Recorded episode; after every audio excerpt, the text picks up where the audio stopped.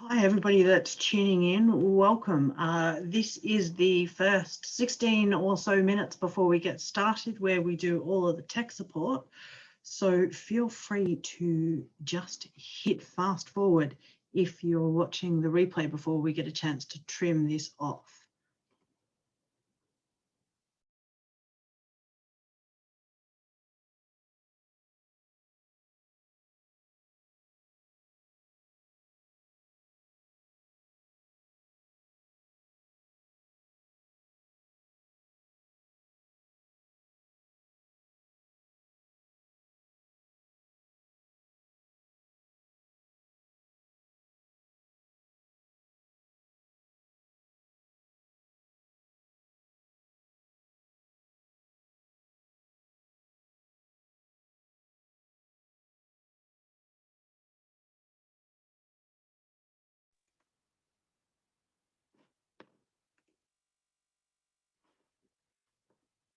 Hi, Monica. Welcome.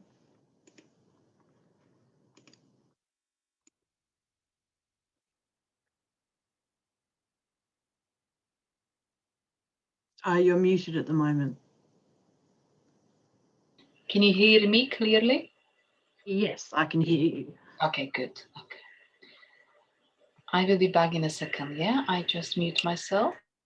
Okay.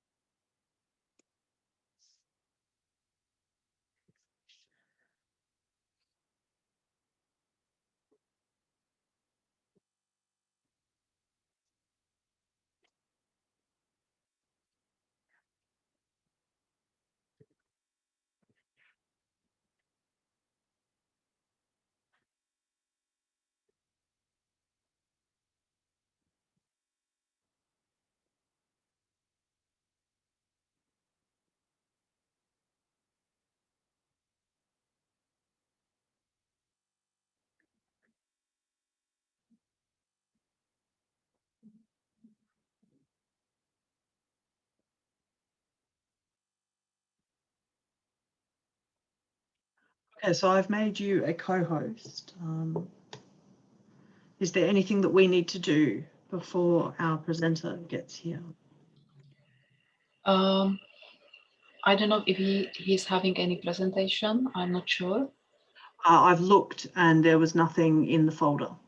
Okay, okay, maybe he So might. if, if there is a presentation, I'm going to assume at this stage that um, he's running it. Sorry. I'll just- And um, links. Will you put the links? Everything. yeah, I've I've got all the links ready to go. Perfect. Yeah, just have to wait and prepare. Yes. Uh, there seems to be a, quite a bit of feedback coming from your side. Uh, sounds Yeah, Yeah. kind of. There was kind of like a buzzing sound coming. even now. Uh, no, it seems to be better now. Yeah, is it good? Okay. Yeah, please always let me know, you know, because have Yeah, it's uh, it's it's it's there a bit, but it's not too bad. I think Um, he's already here as an attendee.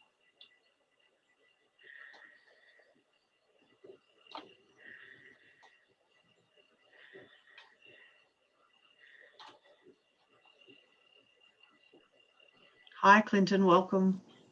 Hello, Abby. Thank you. Hello. Hi, Monica. Hi. Hi, Clinton. Checking video. Abby Uh, is the Yes, I was going to say. So, hi, I'm your tech host. Um, I just wanted to do a quick sound check with you, just to make sure we can all hear you properly. Hold on, I'm changing mics.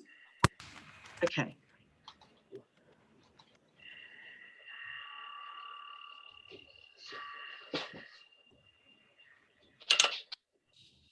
Uh, hello, Uh, this is a sound check on a different mic. How is it? Yeah. Okay. That's that. You loud and clear. Um, do you have a presentation that you want um, me to run, or are you planning to run it yourself? Or There is no presentation. okay. Excellent. Um, and the other question is, would you like people to be promoted to be panelists so you can watch them and see them? You mean uh, in the homeroom, in the main room? Yeah, so they'll, they'll be in the room with us. So, so. Yeah, definitely. That would Cool. be far, far and away. Because then I, I really love to be interactive with people and that'll be the, that'll be the, reco- you know, my preferred thing because otherwise, you know, I'd like to be interactive, like to take some live questions, get some live opinions and these kinds of things. Right now, I'm- I'm seeing my microphone in the video. You guys seeing it also? Yes, the little black thing at the bottom of the screen. Yes. Um, Can you hear me just as well like this? Because I had it on a stand, but now it's not on the stand. Is that, It's, it, it's fine like that as well. all right, great. Great. Great. What, uh, so I have never used this, I've used Zoom a lot, but not this platform with the conference platform situation. And there was a suggestion in a video of using the Q and A section. How, how have people been doing that? Has that worked very well or how's people been doing it? Yeah, so it does work really well. It means that everybody that's in the attendee section can um, click on, so if you look at the bottom of your screen, there's a Q and A box. Um, and so it filters out the questions from the chat. So if there's sort of a hundred or so people um, in, then, um, then, then, you know, there can be quite a lot of chat. So the Q and A box is just for questions and you can read them um, as you go. And Mhm. answer so um, we've got somebody that would like to be promoted to being a panelist. Anya, welcome, Anya. Hi, Anya.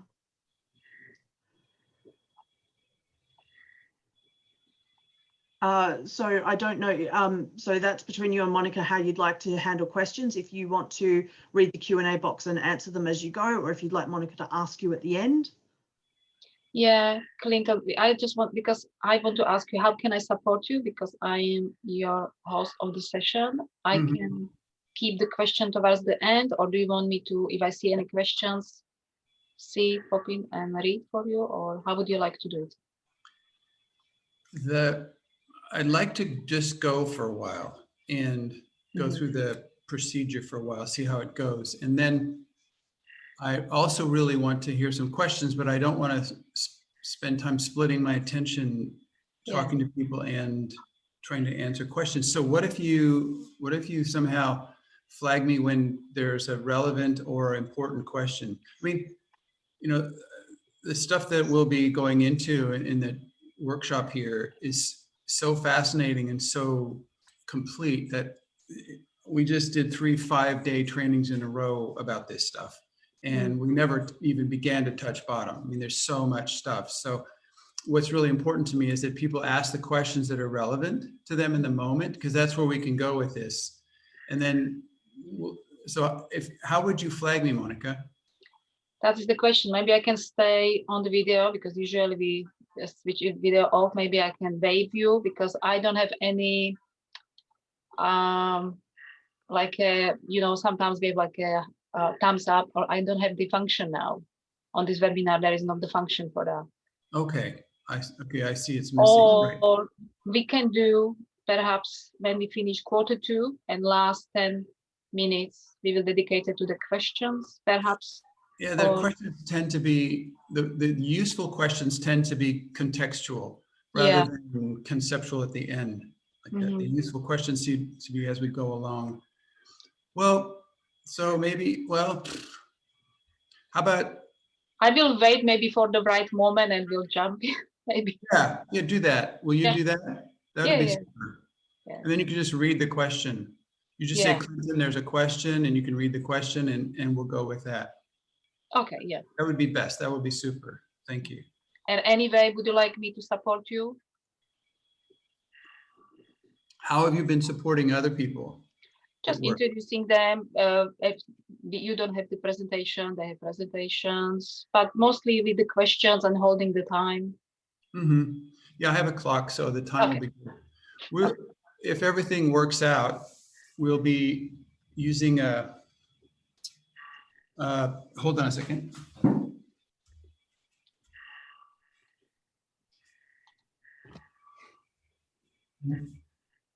If everything works out, we'll be doing a, uh, we'll be sharing in an experience together that will essentially take the it'll, it'll exceed the microphone level. You know, so everybody will be over, overtoned. They'll be louder than the system can handle. So I just wanted to warn you that that will happen for about three minutes and possibly twice for three minutes. But this is webinar. You might not get people voices. Yeah, okay, that's fine. Uh, All You get only people who will be panelists. You know, they, they will be in their own. You, you. great, great. What is the, so Anya Sophie, you're a panelist? Yeah, and uh, Anya and uh, yeah, You Anya and is I- panelist at the moment. Yeah. Okay, what, what will you do? You will- You will introduce and then what else will you do? Holding the space for you. If any any questions or anything like that pop in, yes. Okay, And all right, Clinton, I won't be here to stay. I was just making sure everything is set up properly. okay. Thank you. right. Great. Great. Yeah, so, uh, so I don't think I, I need anything that I can foresee at the moment. Don't hesitate if you see something, you know, important or crucial, just interfere, just add it in and please add, ask the questions that seem relevant. Because if one person has a question, it's totally the case that other people have the same question. So it's great to dive into that question. I'll be just asking where is everybody from? Maybe people start chatting, to the chat where you base. It's quite nice to know where people are here. Yeah, Okay. before we start. And also, if anybody would like to be promoted to be a panelist, which means that Clinton will be able to see you on the screen, um, you can put your hand up and we will promote you. In addition to that, I would like, is there any way to, for me to add uh, some links right now, for example, into the chat? Where, can I just Uh, put? it in the Yes, so right you just, you click on chat and you make sure that you're typing to all panelists and attendees. Great, I'll just add that right now. Fantastic. So we are about three minutes out from starting, just if anybody's watching the replay and they're not sure how much further they should fast forward. This is, this is your, your notice, so you know now. Um, and we're now also live on Facebook. Great. Great, Already? Okay, yes, Already. okay. We are alive. Okay. The only issue, like when we put to the chat, just put to the all panelists. If you want to share anything, yeah. okay. Okay. Good, did I do that? Oh, I was just to you, okay, got it. There we go. Right. Oh my goodness. I've now copied them as well, so I can post them during the, the talk because people who are just joining won't, won't have access to the chat that's already happened. Okay, yeah, I see what you mean.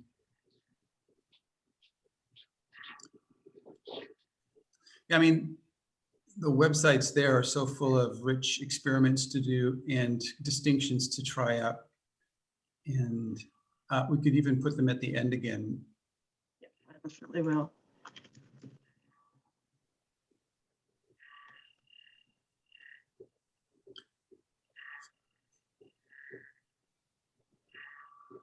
Yeah, so it would be wonderful to have at least 15 or 20, I don't know, people in the homeroom here as panelists. If we could ask people to be brave. Mhm. Yeah, So if you'd like to be, like to be promoted, just uh, down the bottom of your screen, there's a little thing that says put your hand up. And if you put your hand up, I can promote you so you can be in the, the main panel room. Uh, you won't be on the recording though. I will be spotlighting Clinton. Um, thank you. There you go. We've got one brave person. Yay, yes. Um, all the brave people, if you would like to participate in this exercise, it would be great if you could get yourself a little hand towel. Just grab something that you can kind of do this with, with your two hands. So I can say that again, and it'd be great to do that.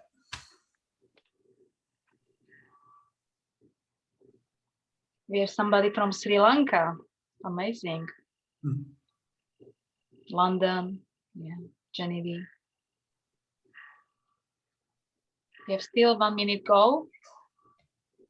Anyone who wants to be experiencing more, please come to the main room as a panelist. You will be not on the main record, but you will be seen by Clinton and you can interact. It's a challenge, but it's it's worth it. You get you get more. Yeah. Thailand, we have India. Wow, amazing. Great. It's at 12 o'clock in the UK time. Welcome to Embodiment Conference 2020.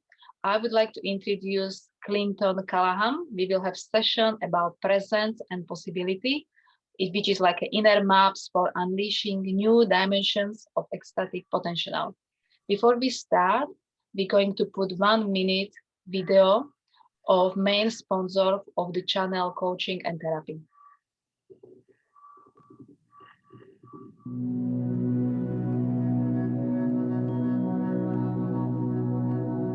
Welcome to the Coaching and Therapy channel. So this channel is quite close to my heart because I train coaches in embodiment. I mean, why? Because if you don't work with the body, you're missing a lot. Whether you're a coach, a therapist, facilitator, whatever, that's how you go deep quickly. That's how you do stuff that's sticky. We have to take the body into account. This channel is sponsored by Dylan Newcomb and Uzazu Embodied Intelligence. Dylan is a genius, quite simply put, and I wouldn't say that about many people in this field. Uh, I've been uh, studying with Dylan for, God, the first time was probably 10 years ago in the Netherlands. Speaks fluent Dutch, by the way, as well as Korean and a few other languages. What I love about Dylan is his ability to make models of things, uh, looking at how embodiment works. His system, Uzazu, Uzazu, Uh, is really all about state shifting. So I think of him as the sort of master of state changing, how we can shift our state, our client state, and how we can develop ourselves through those different um, ways of being. So I think for coaches and therapists, it's like easy to learn, practical toolkit. I've used it myself over the years. So if you want a three-day online training with Dylan, then look at the link below, or you can go to Uzazu, U-Z-A-Z-U dot org. And even easier, he's got an embodied assessment there you can do as well. We all love doing these little tests about ourselves, but this is an embodied one. So there you go. Welcome to the Coaching and Therapy channel. I'm going to be on this one a lot just because there's lots of cool people on here.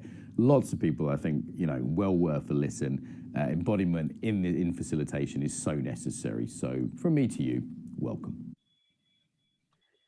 Yeah, welcome. I just want to mention as well, this is still webinar. People can see and hear each other. Please be brave and come to the main room as a panelist. You will be not on the recorded session, but you will be maybe my oppo- opportunity to interact more with Clinton. And I would like to just really uh, welcome Clinton Callahan here, who is leading pioneer in five body embodiment presence. He is an author of Conscious Feelings, originator of Possibility Management, and Memetic Engineer. And I believe this session will be about possibility and staying in the presence. And I would like to really hand out to Clinton. He will lead you through this presence and possibility. Welcome, Clinton. Thank you, Monica. Hello, everybody. I'm quite honored to have the opportunity to speak with you from various parts of the world. And I, I'm going to make an assumption in who you are, even though we mostly don't know each other. I assume that you're mostly interested in this channel and this information because somehow you are delivering coaching and facilitation and possibly even transformation in the work that you do with people in the world. And so as I go along, I've asked Monica to keep track of the question and answer window so that wh- while we're going along, if you have a question that you can please ask the question.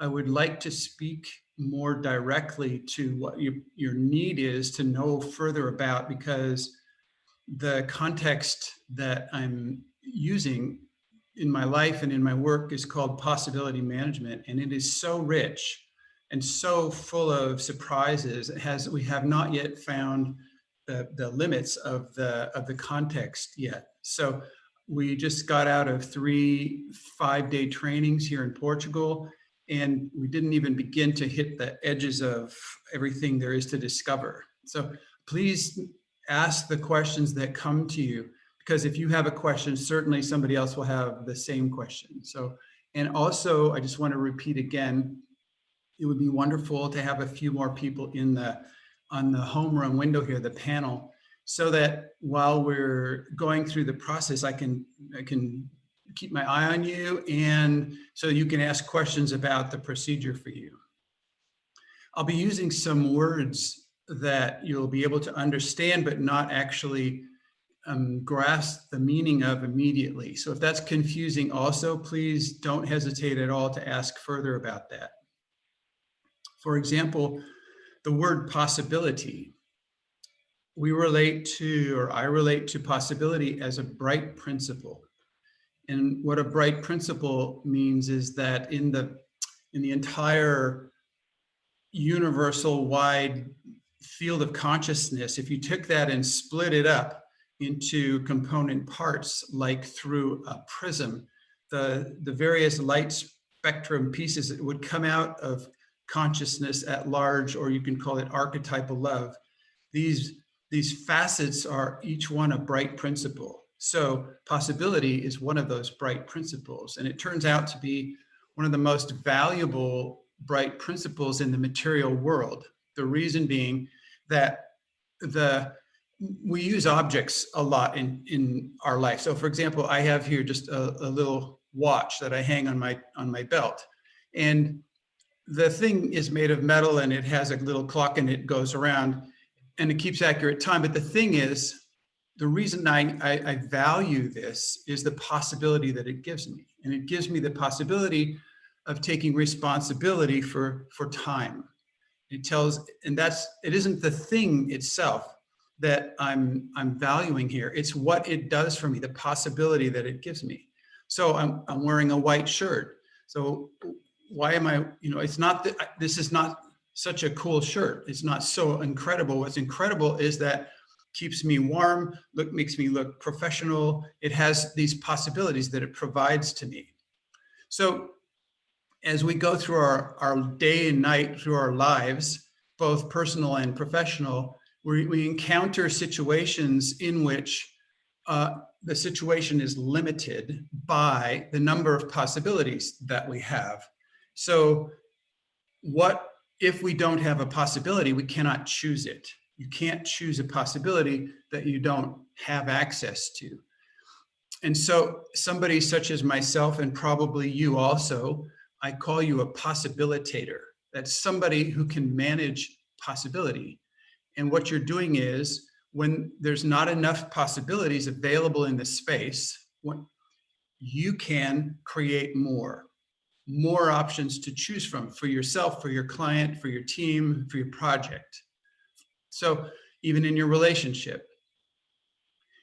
Sometimes more often lately than you might think, we have too many options to choose from, too much possibility. And in this case, you have a different job as a possibilitator, and that job is to kill possibility. Now, this is a sad thing to do because if you make a choice for a certain possibility, you're simultaneously you're making a choice against other possibilities.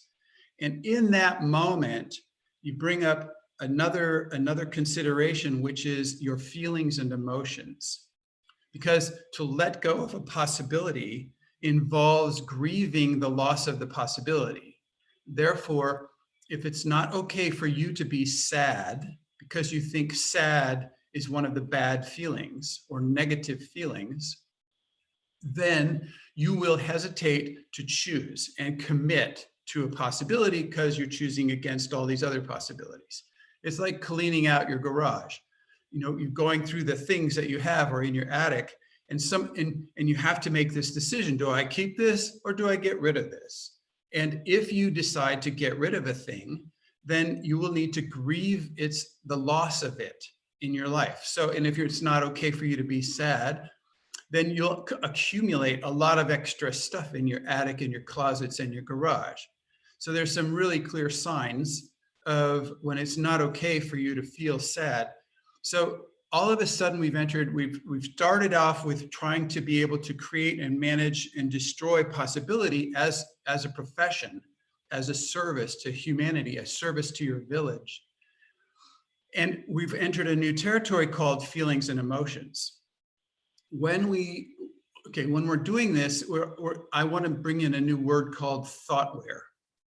Thoughtware is what we use to think with in in school what we learn is what to think about we get facts and information and theories and history and all these things to think about but before you went to school you had to already be able to think so or they would not let you in school so so you're thinking with thoughtware what you think with is not addressed at school at all we don't have a class in what you think with we have classes in what to think about so then where did you get your thoughtware you got it like everybody else from your parents.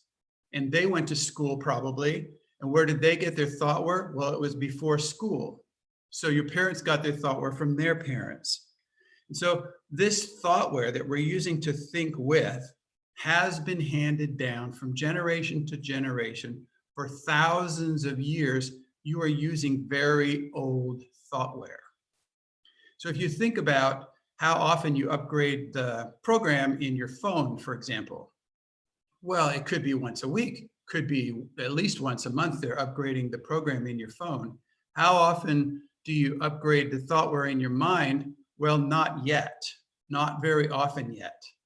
The thing is, when you upgrade your thoughtware in your mind, the structure, the construct within which you have been thinking has to take a new shape. Or if it doesn't take a new shape, you keep thinking the same way. So when you add a distinction, when you add a piece of thoughtware, you, you, it comes in and reorders the construct within which you relate to the world. And that thing is called a liquid state, the, the state between this design and this design. In between is a, a liquid state where things are moving around inside of you. This is a strange feeling. I mean, your phone goes through it once a week and it reboots. We're talking about rebooting you when you add in new thoughtware. And today I'd, I'd, like to give you a chance to have that experience while we're, we're gonna move into a clarified environment where you'll be able to have that experience if you want to.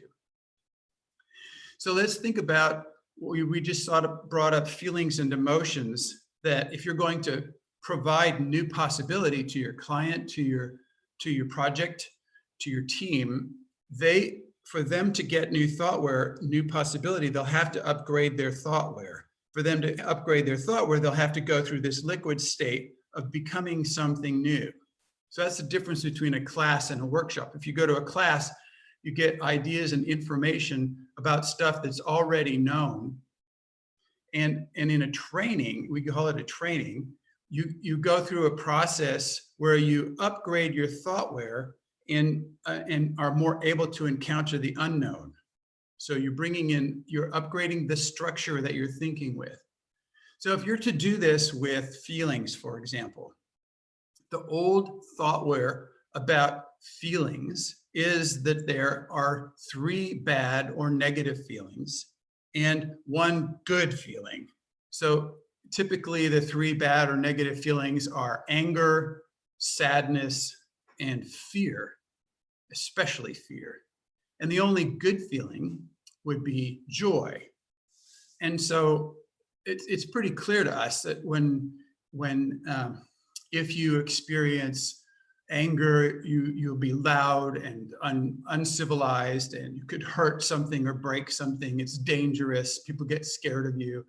It's if you if you express sadness, people think, oh God, you're spoiling the party. You're just you you look bad, your makeup runs, you know, it's contagious. Other people start feeling their sadness and the whole mood changes. So clearly sadness is not a good feeling. And what about, uh, what about fear? Whoa, fear. If, if you have fear, you turn into a weakling, a chicken. Uh, um, uh, uh, it's childish, it's unrealistic, it's it gives you, um, you lose your credibility. A leader should feel no fear.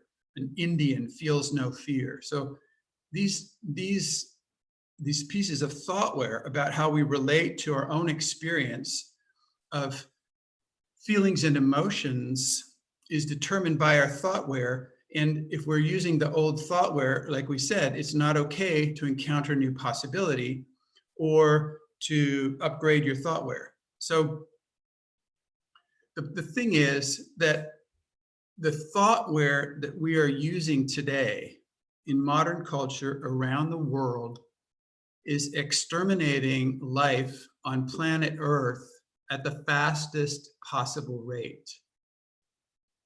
It is not a pleasant thing to think about, but it is the thoughtware that's leading to the destruction of species at 200 a day and the increasing fires and the heat and the um, on and on and on. We know, we all know uh, about that stuff. So, so then, okay, we're faced with on a, on a global level, the necessity of upgrading our thoughtware. And if you look at the tax form for the list of job descriptions, the kind of jobs you can have, you will not find thoughtware upgrader as one of the one of the tax form line items. They don't have, they don't have a name for this. Modern culture does not have a name for your profession. So already you're an edge worker. Already you're out beyond the edges of modern culture thoughtware just to represent yourself to a potential client. You you actually need to so okay, so what about joy though? What about joy? So what happens if you walk down the street ecstatic when you're floating and flying and, and you're radiant, you're just shining. What happens? People think you don't have enough work to do. People think you haven't read the newspaper. People think they can't they can't take you seriously because what you probably you're on drugs or something. You know, you, you know, so so okay, so the the thoughtware that modern culture is using about feelings has to do with, it says, mad, sad, and scared are bad feelings. Joy is a good feeling, but you can't feel that either. So in fact, it's not okay to feel. So if you think about it, why would we be able to feel?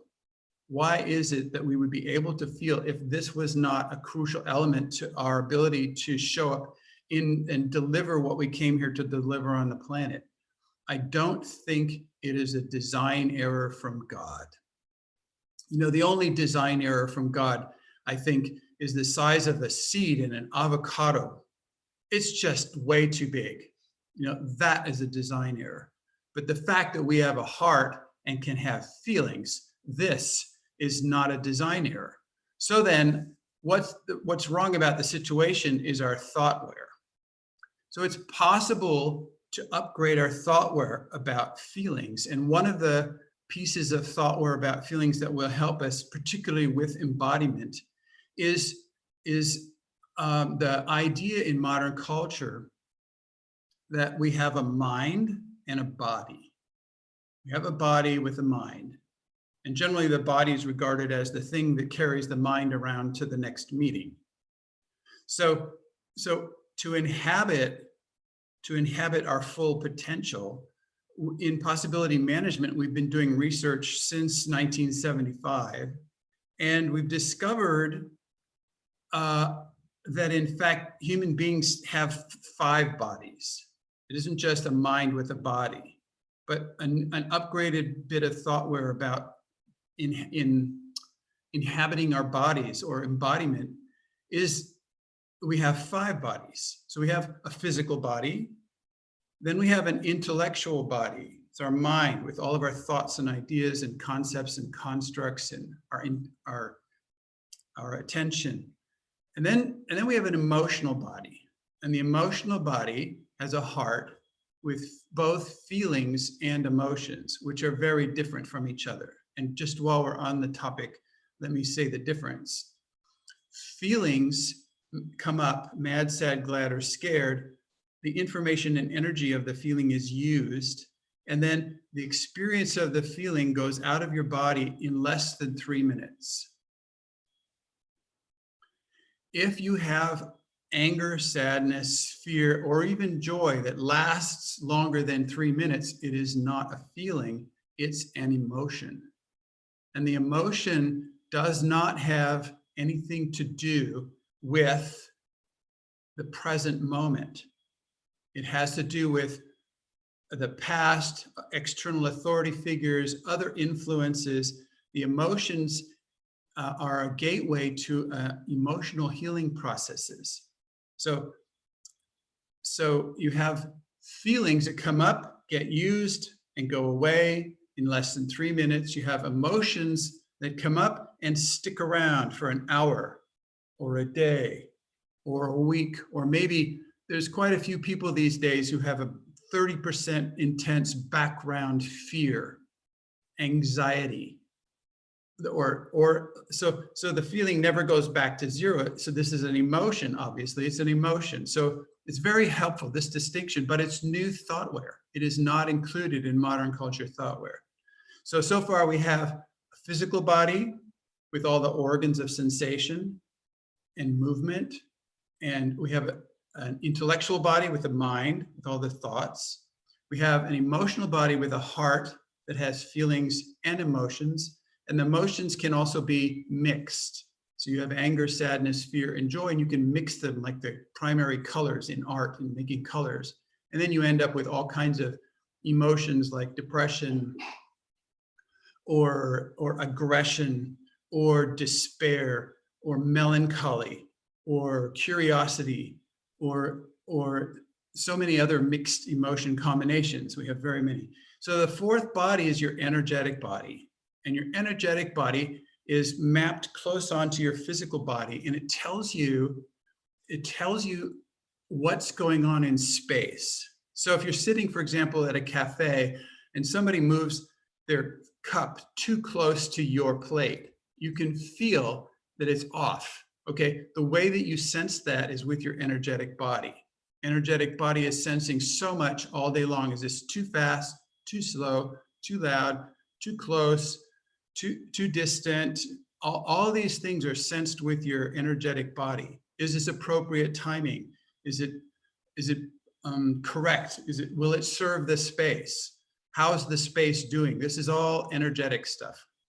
And then you have an archetypal body. This is a fifth body and it's a it's a body we recently discovered only a couple years ago because it turns out that the um, the archetypal body requires that you have your, your physical, intellectual, emotional, and energetic body fairly well balanced out. And then the, the archetypal body can come online. So we didn't notice it for the first years because it took us a while to get online with our other four bodies. But the archetypal body allows a human being to interact with the archetypal part of the universe. And, and so think about it. What is the archetypal part of the universe? Well, if you think about, for example, the Godhead in the Greek mythology or Roman mythology, all the gods, or if you think about architecture that has certain geometrical proportions that, in, that cause a sacred space to arise, or if you think of the kami, the Japanese kami spirits, uh, relating that people can relate to the living part, the, the natural archetypal living part in, in all things. These are archetypal forces and including your bright principles. So you, you have this set of three, four, or five bright principles that you're already serving, and you can distill out which bright principles you're serving from your life. So this is the archetypal part of of your this of your body. And what's amazing about that what gets really fascinating about that is that we can have intimacy with other human beings in each of the five bodies. So the value of embodying not just your mind and your physical body but also your your emotional energetic and archetypal body is that when you can embody all five bodies you can inter, you can be intimate with another human being in each of the five bodies simultaneously. Imagine the expansion of sensation and awareness that happens as you dance with the another human being in all five bodies at the same time with clarity and power, with uh, a spirit of adventure as an, as an investigation or as an experiment. We can interact in all five bodies. So we have these huge potential to embody not only our, our physical body and our mind, but all five bodies. And so while we're going on this journey of embodiment, um, there was just a question about shame on the on the page, and that's I just want to make a note that shame is one of the one of the mixed emotions. And if you if you do the experiment in yourself, you will find that you can take apart shame into its component parts, just like you can take apart um, the the color green because it's made out of blue and yellow. It's just like that. So you can experientially dismantle the experience of shame to pull out the anger part of shame, which is you're angry because there's a rule, because there's a an assumption that there's a way that you're supposed to be and not be. and the fear, the fear part of the shame, you can pull that out. The fear of being caught, the fear that somebody notices you're doing something that doesn't fit in, that's not right. And the sadness that that it disconnects you from yourself and from other people and that you mix that fear and that anger and that sadness together all at the same time and you have this experience of shame and then Yeah, you yeah, Clinton, would you like, there is maybe questions, but would you say that to work with the archetypal part of ourselves or people we work with, we might need to work with the first our own bodies before we move into the archetypal body? It's a question from Pallavi, but Pallavi, she's a panelist. She wants, you want to be, you can unmute perhaps. Yes, definitely, definitely. In fact, in fact, when you're working with people, it's a it's a big enough shock to simply introduce the emotional and energetic body to to their world because it's such a there's enough to learn. It takes a while to learn how to distinguish and navigate the energetic and emotional body. When so I wouldn't necessarily tell your client right away, try to get them into the archetypal body. They don't have we call it the matrix. They don't have the distinctions to comprehend what that means. So you know it, you will know about it, and you will be able. To, but in terms of working with a client, yeah, it's a great idea just to go with four bodies before the archetypal body. Thank you. Uh, there is another one with archetype. Would you love, somebody would love to know more about embodying the archetype of each feeling in daily life? And also would love to understand how to separate mixed feelings in a way we can practice every day. Thank you. the um, the orientation of trying to understand is a reflection of our having been at school. There is a a dominant value that's in, that's brought into us in a kind of brainwashing that happens at school that the highest value is to know. And that we think that by understanding something or knowing it we have we have conquered it or we have possessed it. It turns out that that's a very weak approach to life because it leaves out the other three bodies for example or even four bodies. So if you looked at us after we graduate from from school or college or even the university you would see in the uh, you would see um, a, a physical body that's kind of a little bit fit although the elegance and the consciousness of the movements and things is a little sloppy usually. The intellectual body has this mag mag gigantic mass like a giant watermelon or some huge this is how big our intellectual body has been pumped full of information and tested and tested and stretched out. And then we look at okay where's the emotional body? Well it's this tiny little thing that hasn't even been named in school. And your energetic body even less. So this imbalance we come into the world with this imbalance and we look at each other and we all have the same handicap. We all have the same we come out of school and we think it's normal to have this massive mind that's disconnected from the emotions and the energetic world and the archetypal world and we go everybody has the same disease It must be normal. But it's not. It's a distortion from modern education. so, um, so while we're talking along, I'm sorry to say that even if I explained it entirely for you, it would, it would, it's not going to help you. What, and what really will help you will be uh, experiential distinctions that are balanced out into all five bodies. And then you have the map, not just in your mind, but you have the map in all five bodies.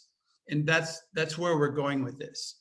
So, um, and also in terms of bright principles, was that the second part? There's, we have a website called brightprinciples.mystrikingly.com. And so it's in the list of, no, it's not, but anyway, it's, we have this um, website available for you. You'll find it easily in the list. And I encourage you to go there if you want more information about the bright principles. And good, was that those questions? Yeah, there is also how can someone map the possibilities for themselves in their clients' daily lives or long-term goals? That was the question. How can someone map their possibilities for themselves as well?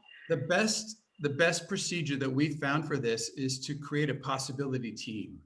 So there's a website called Possibility Team. It has exact information because here's the thing. We can more easily solve another person's problem than our own. You get that? It's easy to solve somebody else's problem, but it's more difficult to look at the prison that we're in. It's difficult for us to see our own assumptions, our conclusions, our stories. And because we've been living inside of this construct, which in possibility management, we call the box. It has other names like ego or worldview or psychology or identity, comfort zone. It has uh, a lot of these other names. We just call it the box. So your being is living inside your box and it's very easy for other people to see your box. See, the thing that stands between us and our potential is the box. So it's made up of, like I was mentioning, assumptions, interpretations, stories, memories, conclusions, decisions. It's built out of this, um, all these internal uh, components of a structure that we live inside, which at the beginning, up until we're 18 years old, is a, a filter. It's a it's an interface between our being and the and the world. So for the first 18 years of our life, we need that construct in the same way that a, a little baby chick needs uh, a shell or a butterfly needs its chrysalis to survive until it's ready to hatch out, which for a human being is about 18 years old. We're ready to meet our authentic adulthood initiatory processes. And this would bring us into an ability to embody our in five bodies, the procedure, and it would let us change our relationship to that box so that it doesn't imprison us, it actually serves us. It becomes a set of tools that we use to interact with other people in the world.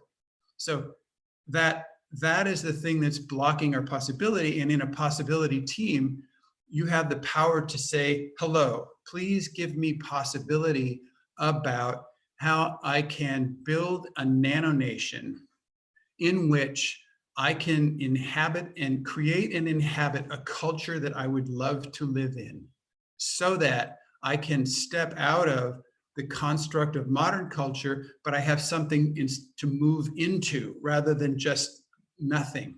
It's rather than just being a bum on the street. So please give me possibility about what it would take for me to build uh, a nanonation for, for my culture to thrive in. For Okay. example, go ahead. No, somebody was asking about the bright principles because was uh, somebody misheard. What was the bright principles? Something. Yeah, if they start at the tape at the beginning, they'll see we talked about bright principles already. There's a, and there's a website called brightprinciples.mystrikingly.com. And you can find it at spaceport.mystrikingly.com under the letter B, and it will find it for bright principles right there. And I highly recommend researching bright principles. I'm happy that you're interested in that.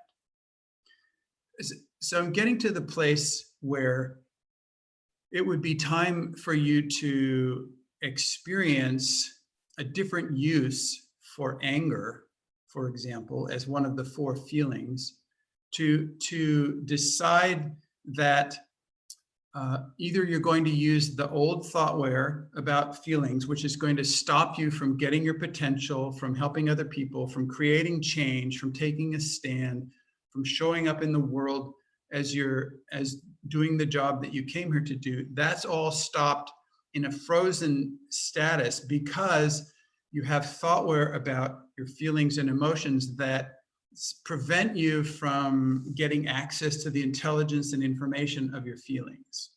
So then there is there there is new thoughtware available. There is new thoughtware available, and um, we've been uploading it. We have we're we're we're working on filling up over 380 websites at the startover.xyz form platform. We have a platform called startover.xyz, and that will give you entryway for free 24 hours a day, seven days a week to over 380 websites that we're filling up with distinctions and experiments and uh, building out a whole interconnected um, book. It's like a space in the world. It's a training program, an online free thoughtware upgrade, person, personal transformation, um, evolutionary game world that you can enter and play, you know, do the experiments and record your matrix points so you can you can actually learn all this stuff.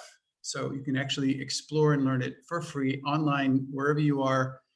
And we I really hope you you do that. I hope you jump in there and just start exploring because there's so much great stuff. So the thing is, for you to get access to your potential and for you to also get ac- get your clients access to their potential, one of the key elements will be upgrading their thoughtware about anger, sadness, fear, and joy. And the new thoughtware about feelings is that there are no negative or positive feelings anymore.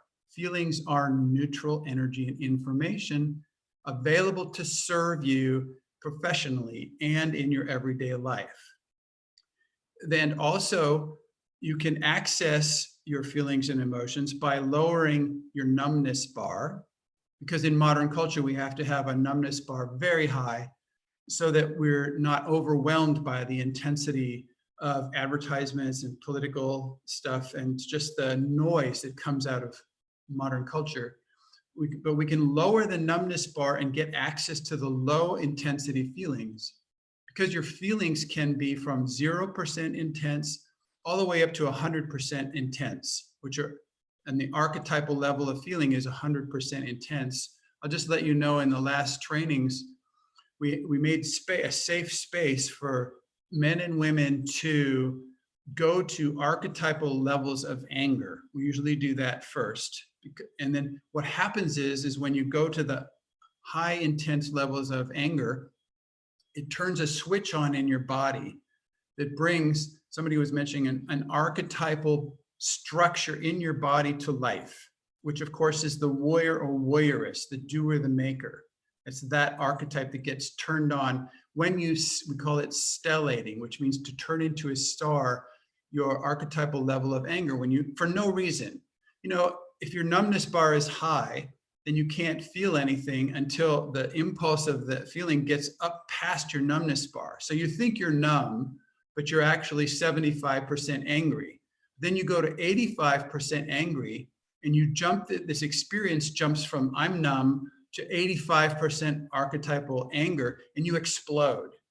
And then you throw dishes on the wall, you kick the dog, you slam the door, you honk your horn and cuss at people, and you you went from numb to this high level of anger. And that's because you have a high numbness bar and you were not aware when the feeling was 3% big or 18% big and you didn't even feel it. And you were feel your body was telling you, "Eh, eh, I am feeling this. And you couldn't feel it because your numbness bar was high. So your first step is to start to lower your numbness bar, and then you start feeling anger, sadness, fear, and joy at lower intensity levels, and you can use the intelligence and energy of your four feelings anger, sadness, fear, and joy as neutral energy and information to navigate your daily life. So, this is the new thought map of feelings. So when then on the new thought map of feelings, you still have feelings and emotions. So feelings are used for handling things, making decisions, taking action, starting things, stopping things, changing your relationship to things, negotiating things, making offers. This is what the feelings are for.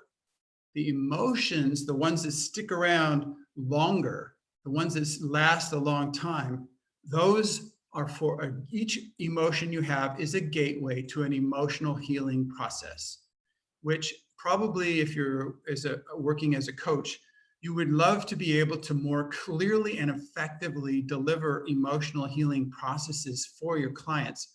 We have a website on there just called process.mystrikingly.com, and it has very clear instructions for how to do this. It's so powerful to have the new ThoughtWare upgrade about feelings and emotions.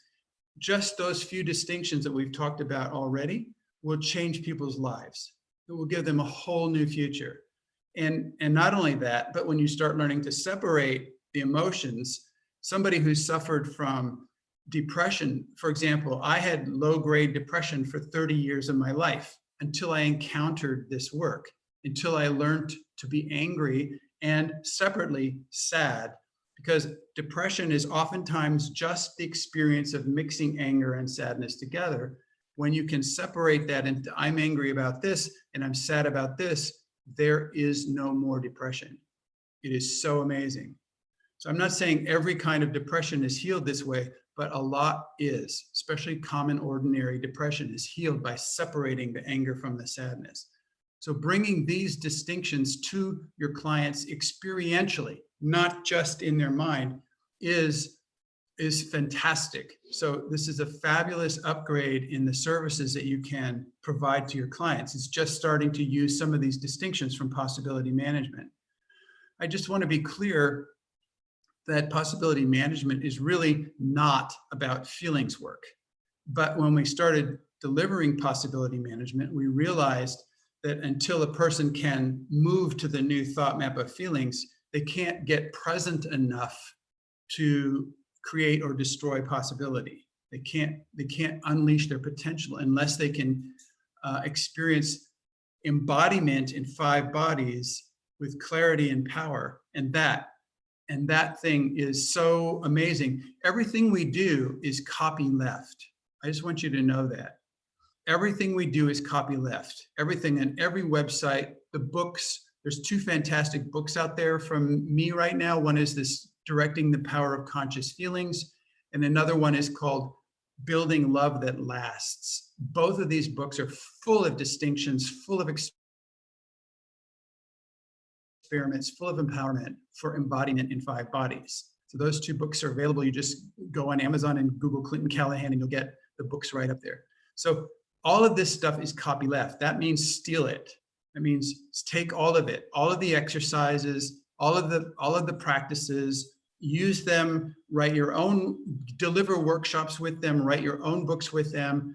This is the reason it's copy left is we figured out after some years that possibility management is thoughtware for next culture. It is, it's like how do how do human beings move into a regenerative culture?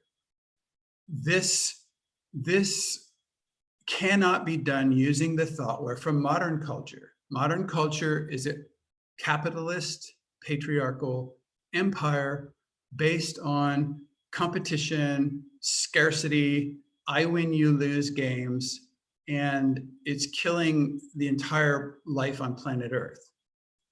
So, how do we move to a culture that's regenerative, that is collaborative, that has local authority?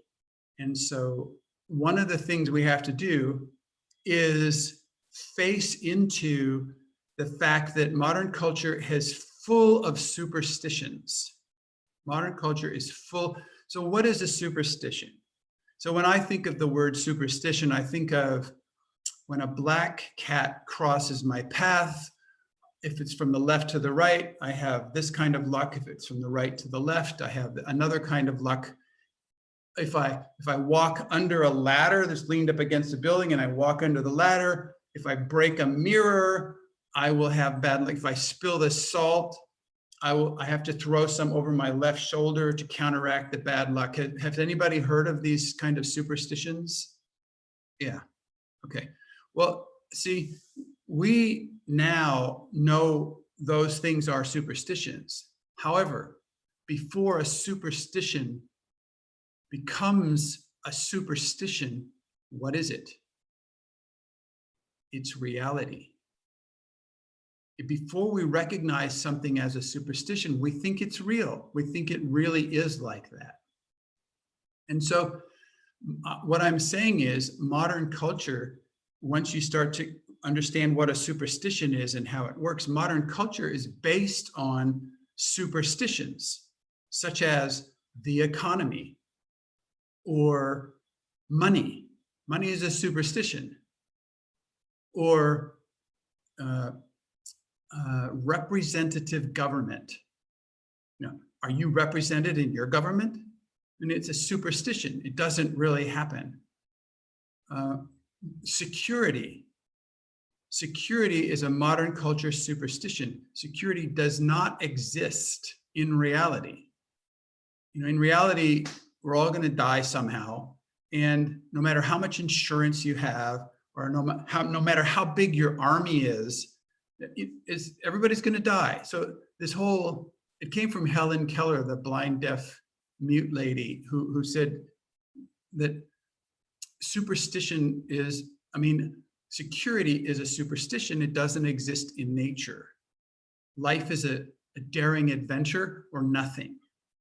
And so that was what she said about it. But that it's a superstition to try to make things safe and to try to you know, empower the government to keep you safe from itself, whatever. So, yeah, so okay, so there's these huge superstitions that are at work that people, like for example, even owning land. It's such a superstition. How is it possible? Or corporate personhood. It's it's impossible. This is that a, that a corporation can take responsibility is so far away from reality. Yet it's a law in the land. So this this law, the, the rule of law of Western civilization, is exterminating life on earth.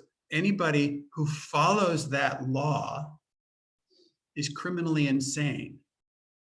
And anybody who enforces the law of Western civilization has already forfeited their life because they're fighting for the extinction of life on the planet. You can walk through your world in a space of that clarity that frees you up from having to be afraid of the rules and laws that are trying to control you to not invent next culture. Buckminster Fuller said something like, we've interpreted it a little bit. He said, You cannot change things by fighting against the existing game worlds. You can change things by building new game worlds that make the existing game worlds irrelevant. The, the new game worlds are far more fun, they're far more exciting. And so the, the idea here is to not get left behind playing in a stupid game world. Who builds the new game worlds? It's you. How can you build your new game world? You change your relationship to anger, sadness, fear, and joy. I'm looking at the clock. The clock says we have three minutes, eight minutes. How much time do we have left? Just hold up your, Monica, how much time? Eight minutes, it's still okay. To with questions, eight minutes with questions, it's still. All right, let's do some questions. There is still some, like, uh, there was some question, uh, somebody was asking, are the five bodies analogs to the five koshas in yoga? I don't know. I don't know as well, okay? Wait, just wait a second. when we think about embodiment, we can use the modern culture embodiment, which is you have a mind and you have a body. So you go to the physical fitness center and you eat good food and you're embodied. Okay. And then you then you think a lot the rest of the time. So this is the training from modern culture. Or you could go to Eastern religious philosophies like yoga, meditation, these these kinds of things. And that's another set of thoughtware about uh, how to embody yourself. So you do your yoga, you do your vegetarianism, you do your um, meditation practices. Yeah, or you can try to embody yourself by singing and dancing and movement with contact improvisational movements and dance. And you can try to embody yourself that way, or tantric sex practices, you can try to embody yourself that way. Okay. Or you can upgrade your thoughtware. And all of a sudden, when you upgrade your thought, where you have five bodies instead of two. Or, or sometimes in the Eastern tradition, they have a third body, the spiritual body. Okay. So, so, but if you if you start upgrading your thoughtware and use five bodies, there's far more possibilities for embodiment. And there's so much clarity to support this. I just wanted to point that out. So you have different approaches for how to how to approach embodiment. This is just a, a different way, but it includes five bodies. Monica, there's another question. Yeah, when speaking about different layers of thoughts, feelings, are you also referring to different aura layers? The the aura layers we found is mostly a reflection of the energetic body. So it's just an, some people can resonate or see the energetic body. I think every one of us sees the energetic body in different ways. So some people interpret it as color and has certain meaning. But I don't, we don't go in that direction because it's not, it hasn't been so useful for us to try to, you know, again, then you understand something, but you can't really use it. You can't use it for as a distinctions. So let me tell you, we're not going to have time to do the experience that I wanted you to have. I was going to give you three minutes to get a towel and start going like this and start to feel anger on the new map of feelings. And you, you would do it for three minutes and you just start yelling and screaming and shouting out your voice. Ah! And you just start doing this for three minutes. Then you come to a stop. See, it would say, please come to a stop. and then, and then we we come back to center. And then the next time I would say, we're going to do it for three more minutes, only this time use words and say what you are angry about. So then you go like this for three minutes and you say words like, I hate it that the fish are dying in the ocean. I hate it. There's so much plastic around nobody's taking care of it. I hate it. The kids have to go to school and it gets programmed with shit from the last culture that isn't working anymore. Like this. You do that for three minutes. And then you write down what you said. And what we found out is, is what you're angry about is what you care about. What you're angry about that doesn't exist in the world today, the thing that you're angry about that doesn't exist in the world today is what you came here to build. It isn't about being a victim that it's not here. Oh my, you know, I don't like it that it's not here. Go to the next level. You're angry that it's not here. It's your job to build it. And that's why we're so excited about game worlds. We have plenty of information about building a game world. We have plenty of information about building a nano nation. We have plenty of information about you, how to create and move into the culture that you would love to embody. Right now, we're kind of forced to embody a modern culture that's killing life on planet Earth. It doesn't have to be that way. You people here are leaders, you're edge workers, you're the ones who have the ability, the knack, the skill to build a new culture for other people to move into. And if you build it, they can move into it. And if you don't build it, nobody can move into it. So really, you can you can build a culture that you would love to embody and move into and live in, and you don't have to you don't have to submit yourself to the culture that's killing life on planet Earth. Yeah, I feel quite sad we haven't done the exercise. Yeah, with nothing stopping you now. All you need is a towel and three minutes. and Yeah. Complete instructions. So the second time you do it, you write down what you say and then you show it to your friends at your possibility team and, and say, I'm angry about this and this and this. What does that mean? What am I here to build? And they will help. You you know, you can help each other build, uh, distinguish, distill down and find out exactly what your project is. And if you, if you, you know, you can quit your corporate job. You do not need to be a slave in a corporation. You can, you can serve people in a way doing this stuff where you have plenty of money and you don't need to submit yourself to slavery in a corporate job. Please do this. Please, you have the resources inside you. You upgrade your thoughtware, get your anger, you got your clarity, go. So Yeah. Yeah. There could be suggestion if people wants to try this, perhaps can go after this session to the coffee break and do together there. But I would say maybe last question, any tips of on identifying our current software system? Or is just a case of doing exercises for each of the bodies? That is a question. Yeah. it's-. That's what it is. We have a website called rageclub.org, which is where uh, people online all over the world are offering online rage clubs. There's something like four weeks or eight weeks, one time a week. And you go in there and people change so much in those rage clubs. And then, and not only that, but you can learn to deliver rage clubs. And just by delivering rage clubs, it's like $20 for one session and you do eight sessions and it's like just by delivering the rage club you, you can quit your corporate job i mean it's that is straightforward. This is so necessary to bring people back to life to get people online with themselves embody themselves. This is so important and you can do this. So there's also just to tell you there's an amazing little website called 333 oops i have to do it this way. Um, give me one second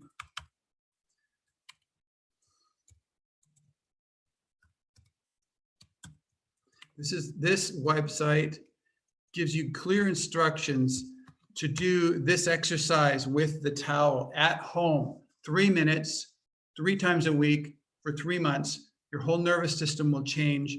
You'll get back access to the archetypal anger that has the clarity and that can make the distinctions and has the energy for building the culture you would love to live in. That is really amazing because we really, really uh, repressed our feelings so much. And I really resonate with when you show the body like we have big head, but our emotional body is so small. I really resonate that because it's so true. Like we grow at school, so much we have to know, but not about what we feel. And when we are, I'm really some way sad to finish, Mhm. but uh, people can find you. What is the best way, Clinton? Yeah, so I mean, the most amazing thing that you could do if you really want to take a giant step is an expand the box training. It's a three to five day total thoughtware upgrade. called Expand the box is being delivered all over the United States and Europe. And and please do that. Please do that. It is three to five days. You walk out as with a different set of thoughtware, and then you you have all that to give to other people because it's copy left. It is open code thoughtware. It is not copyrighted. It cannot be copyrighted. Copyrighted. So uh, yeah, the 333 website is on there. Yes. Um, yes, so that's the biggest thing. So uh, my my personal website, clintoncallahan.org, just leads you into other websites. So it's I encourage you to check out the other websites. The startover.xyz is so full of great stuff. And possibilitymanagement.org is also where you get access to the trainings. So it's right there. Amazing. Thank you so much. I just want to announce for next session of this channel would be leveraging psychedelic experiences with Miriam Van Groen. And uh, there is also coffee chat, coffee break. If you want to go and practice this exercise you've been given, please go there. If you feel that you really benefit from this talk and you want to gain access forever, please go and upgrade. Everything is in the chat. Uh, the library will be for you always. And I just want to ask Clinton as a last tip for what is the, your top tip for staying embodied? Maybe just few, one minute, like what you feel like you would, for people to take away with them. It's my experience that like conscious anger provides the design criteria for paradise. Conscious anger provides the design criteria for paradise and it's in you. So something completely different from this is possible right now. And please, please, please keep keep going in in the research. This is new stuff. It's really It's really new stuff. And I, um, we need trainers. We need possibility management trainers in the world. And it starts out holding Rage Club, delivering possibility team, getting in the trainer path. There's a whole organ, a whole website called trainerpath.org. It's in the list. There's a lot of information how to take your next steps. We need you. So please let yourself be surprised by how much you have to say in the world. Yeah, I love that. Conscious anger provides the design criteria, criteria for paradise. I think people write down as well. It's very great tip. I, it's very, very, very helpful and Good. inspiring. I'm really taking so much away as well. And thank you Yeah, so much, Felipe. Daniela And Pallavi and Roberta and Genevieve, like all you guys, thank you so much for being brave and coming here and into the main room so I could had somebody to talk to. So Abby, thanks a lot for your help in the technical dimension and Monica, thanks for your support. Thank you so much. See you soon. Okay, Come to coffee break. Oh, oh, thank right. you. Bye bye. bye-bye, you guys. Bye.